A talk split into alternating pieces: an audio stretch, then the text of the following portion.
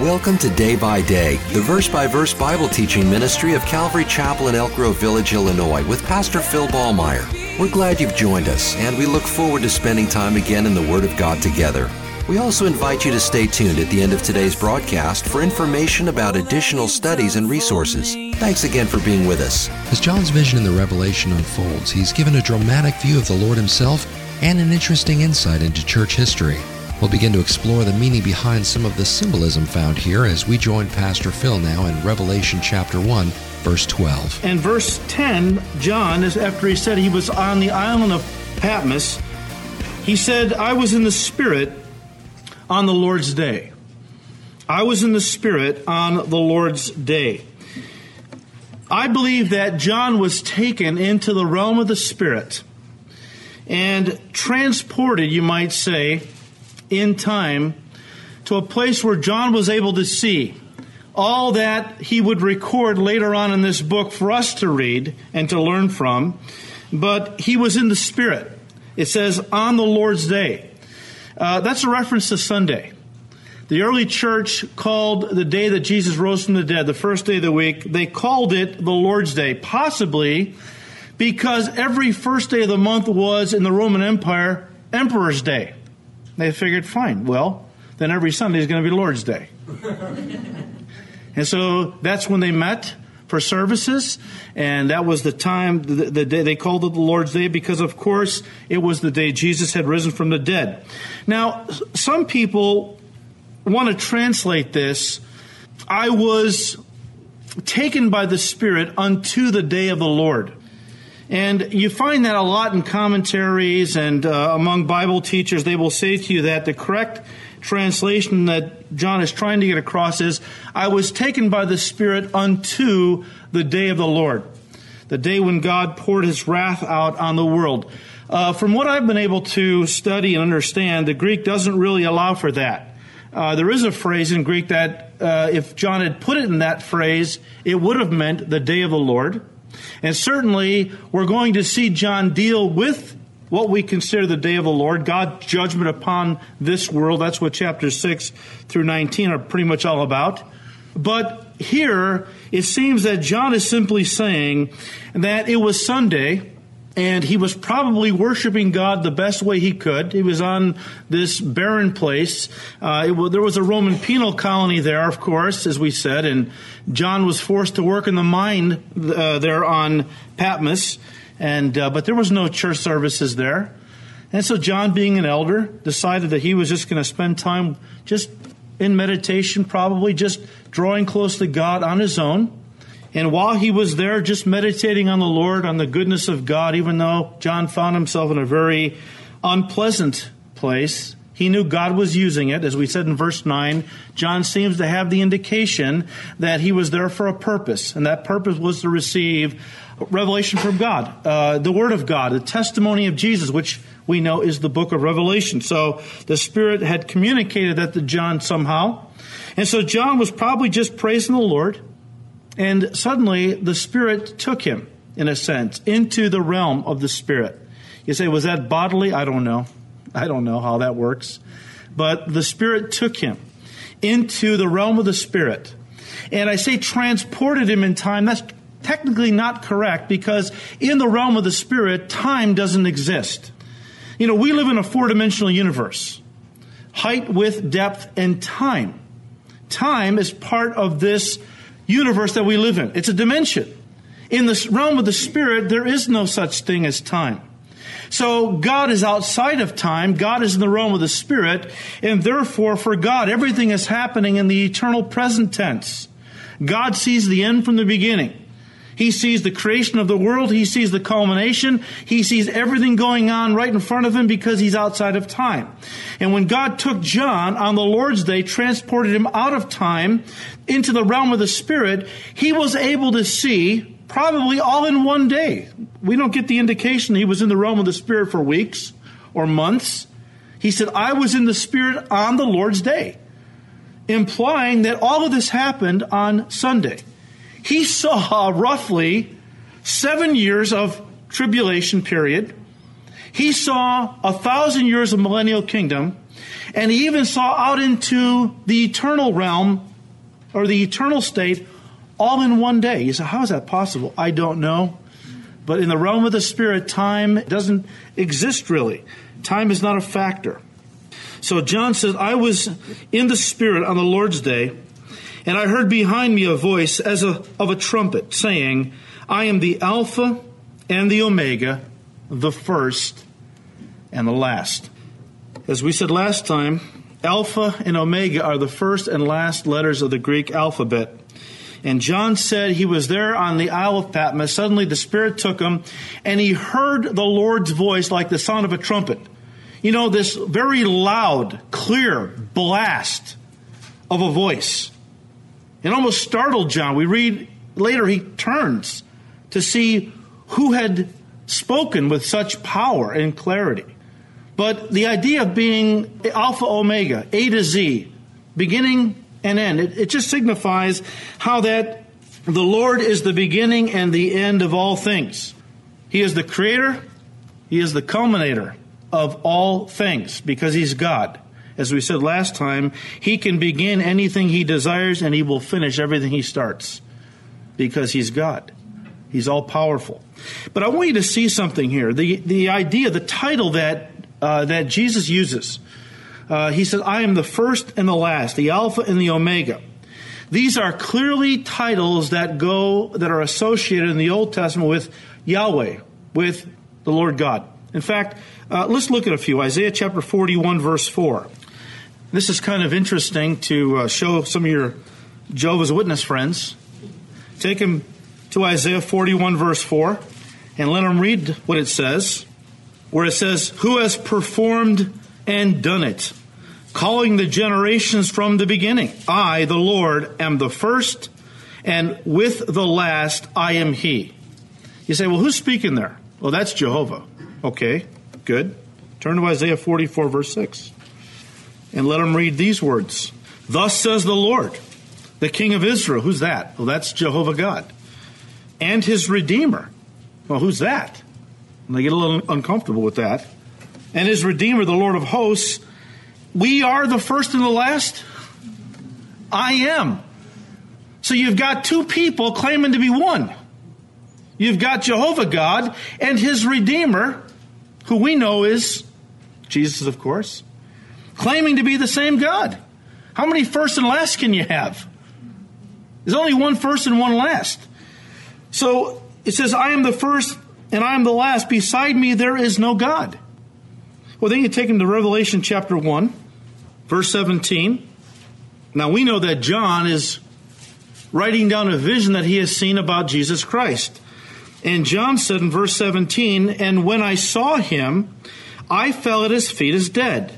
But he laid his right hand on me, saying to me, Do not be afraid, I am the first and the last. I am he who lives, and guess what?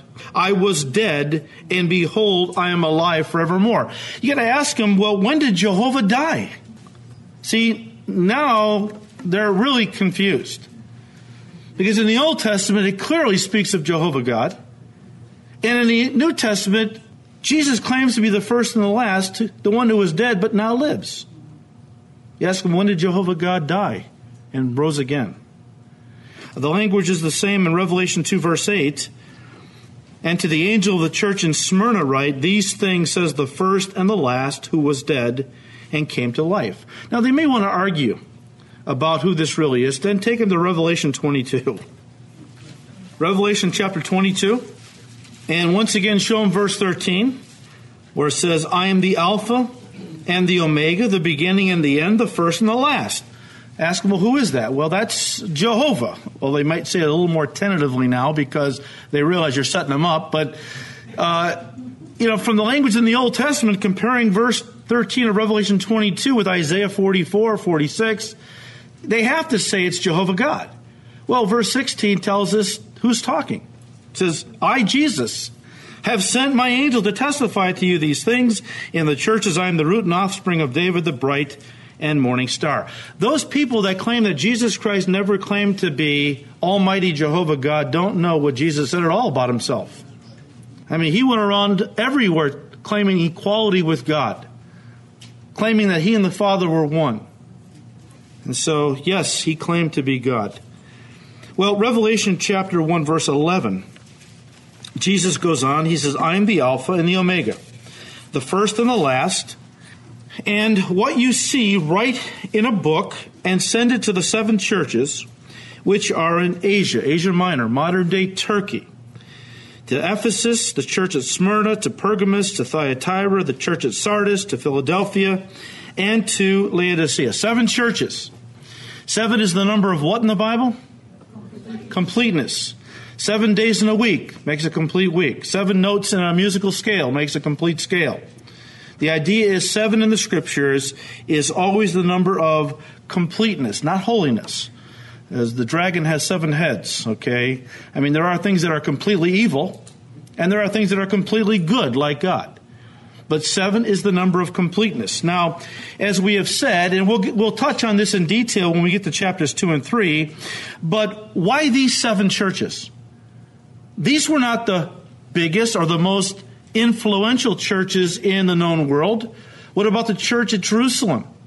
Or the church at Antioch? Or the church at Rome? Those were bigger and more influential churches than these seven.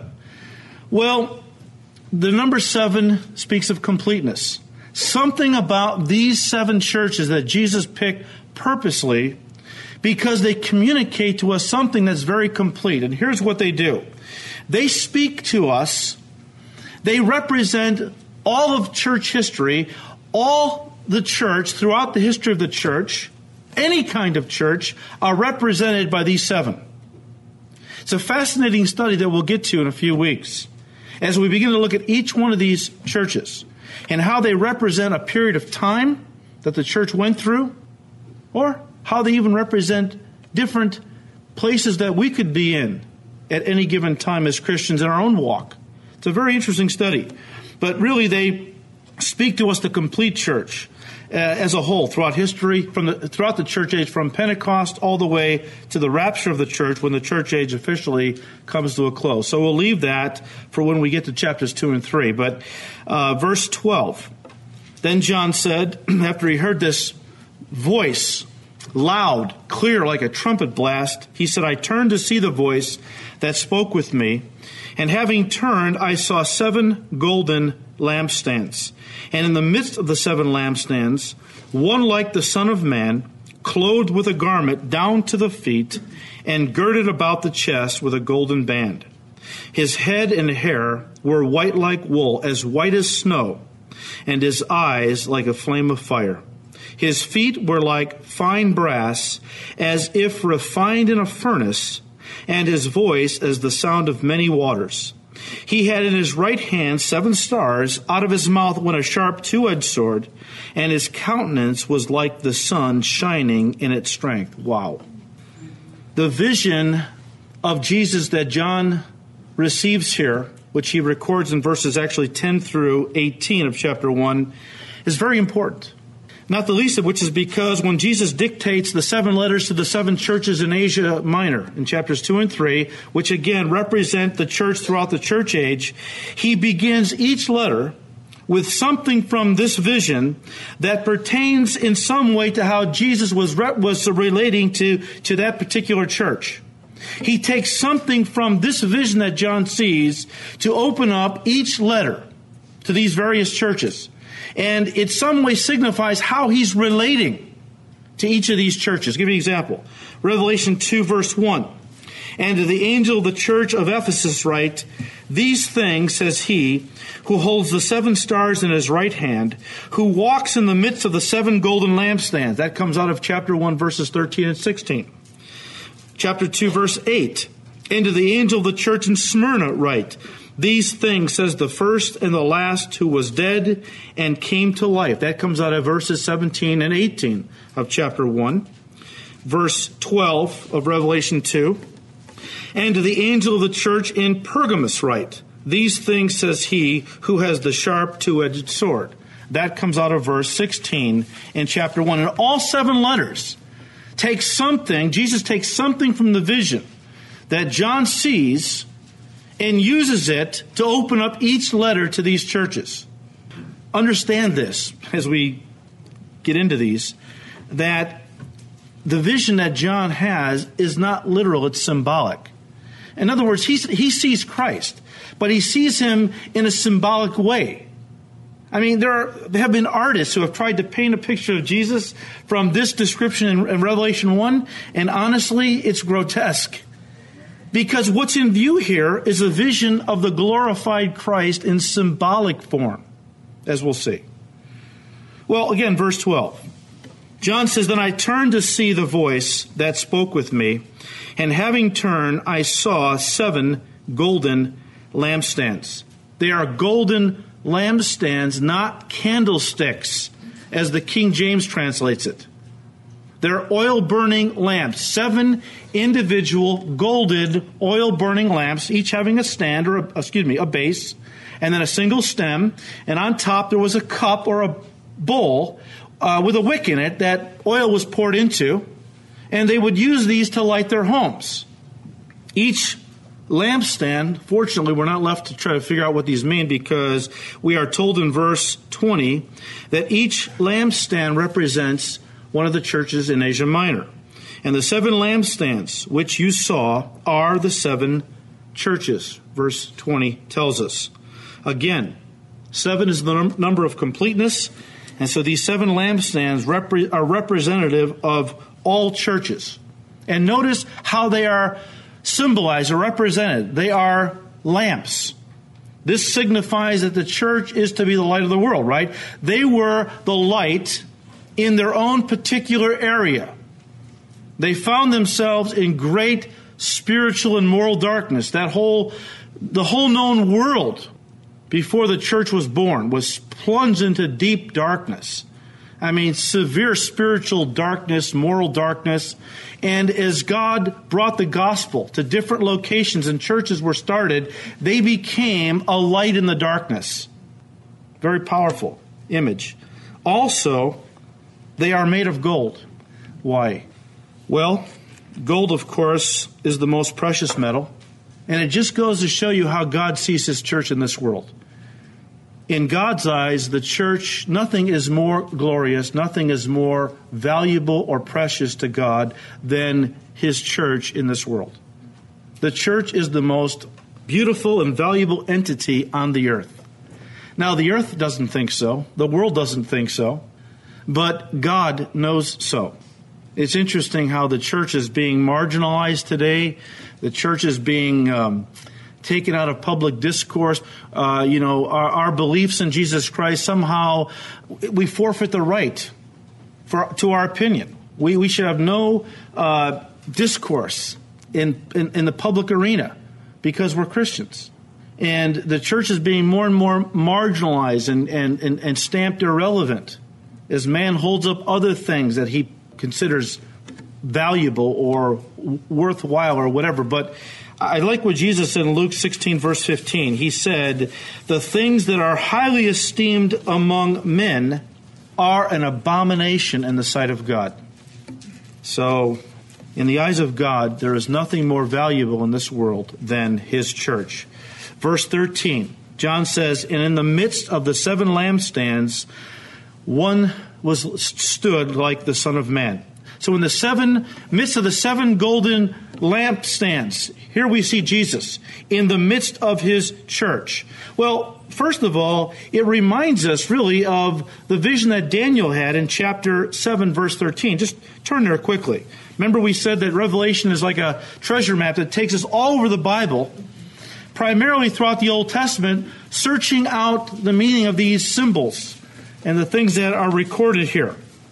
When John says, and in the midst of the seven lampstands, one like the Son of Man, it's reminiscent of what Daniel saw in his vision in chapter 7, verse 13, where Daniel said, I was watching in the night visions, and behold, one like the Son of Man coming with the clouds of heaven.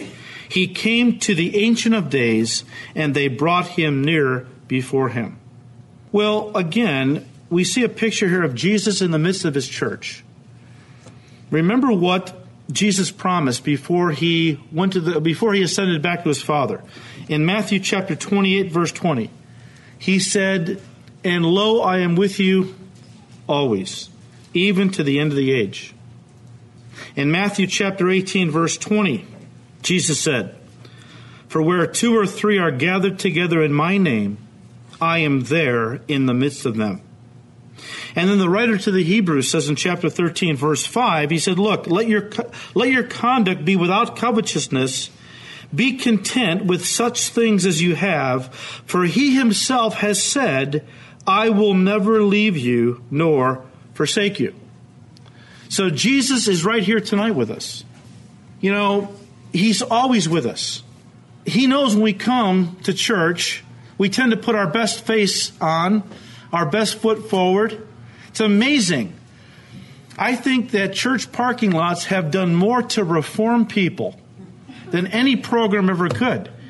Because I don't know how many couples fighting all the way to church, when they hit the church parking lot, suddenly a transformation comes over them. Of course, when you leave this place and go back home, Jesus is still with you. He's always with us. Something to think about. But John said in verse 13, one like the Son of Man, clothed with a garment down to the feet, and girded about the chest with a golden band. The first thing that John notices about Jesus was that he was clothed in a robe that reached all the way down to his feet. Now, these robes were quite common. Uh, they were worn quite commonly uh, by kings and also by prophets. But they were primarily, I think, because the Greek word for robe here, uh, in the Septuagint, which is the uh, Greek translation of the Hebrew scriptures, uh, done about 270 BC. About 270 BC, they, they um, hired 70 scholars. That's where Septuagint means. 70, because Hebrew was a dead language. The common man's language was Greek at the time. So you got Jews who couldn't even read their own scriptures because they didn't speak Hebrew. It was like Latin; it had become a dead language. So they they uh, hired seventy scholars to translate the Old Testament. They didn't call it the Old. We call it the Old Testament. They they call it their scriptures, of course, to translate the Jewish scriptures into Greek, called the Septuagint. And in the Septuagint, this Greek word is used seven times. Six six of those times, it's used of the robes worn by the high priest. The robes worn by the Jewish high priest. And the fact that John sees Jesus wearing these robes and then girded across the chest with a golden sash kind of reinforces this idea because the high priest wore that kind of sash. In fact, uh, just quickly, turn to Exodus chapter 28. Is God is giving to uh, Israel all the plans for the tabernacle and all the priestly garments, he comes to the garments of the high priest.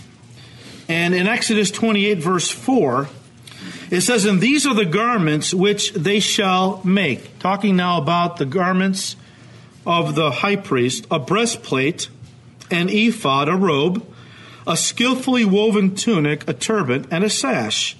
So they shall make holy garments for Aaron, your brother, and his sons, that he may minister to me as priest. So we see Jesus dressed in these robes. And I think primarily the robes of his priestly office, that he is high priest. But something you ought to understand in, in Revelation 19, when he comes back to the earth, John notices that he was clothed with a robe dipped in what? Blood. And his name is called the Word of God. Jesus Christ, our great high priest, didn't offer a goat or a bull or a lamb for us. He offered himself as the Lamb of God who took away our sin. He went to the cross, he died, the third day rose again, and then 40 days later he ascended back to the Father where he sat down at the Father's right hand, and he now makes what for us? Intercession. He's making intercession for us as our great high priest. And the Bible says in Hebrews 10, verse 14, For by how many offerings? For by one offering he has perfected forever those who are being sanctified. You've been listening to Day by Day, the verse by verse Bible teaching ministry of Calvary Chapel in Elk Grove Village, Illinois, with Pastor Phil Ballmaier. Today's message, as well as many other studies, can be heard and downloaded free of charge from our website at daybydayradio.org. From our website, you can contact us, order resources, read Pastor Phil's blog, and also subscribe to our daily podcast. We hope you'll pay us a visit. And remember to join us for Day by Day, Monday through Friday, here on this station. Thanks again for listening, and please join us again next time as we continue to study God's Word. Until then, may the Lord richly bless you and guide your steps as you walk with Him day by day.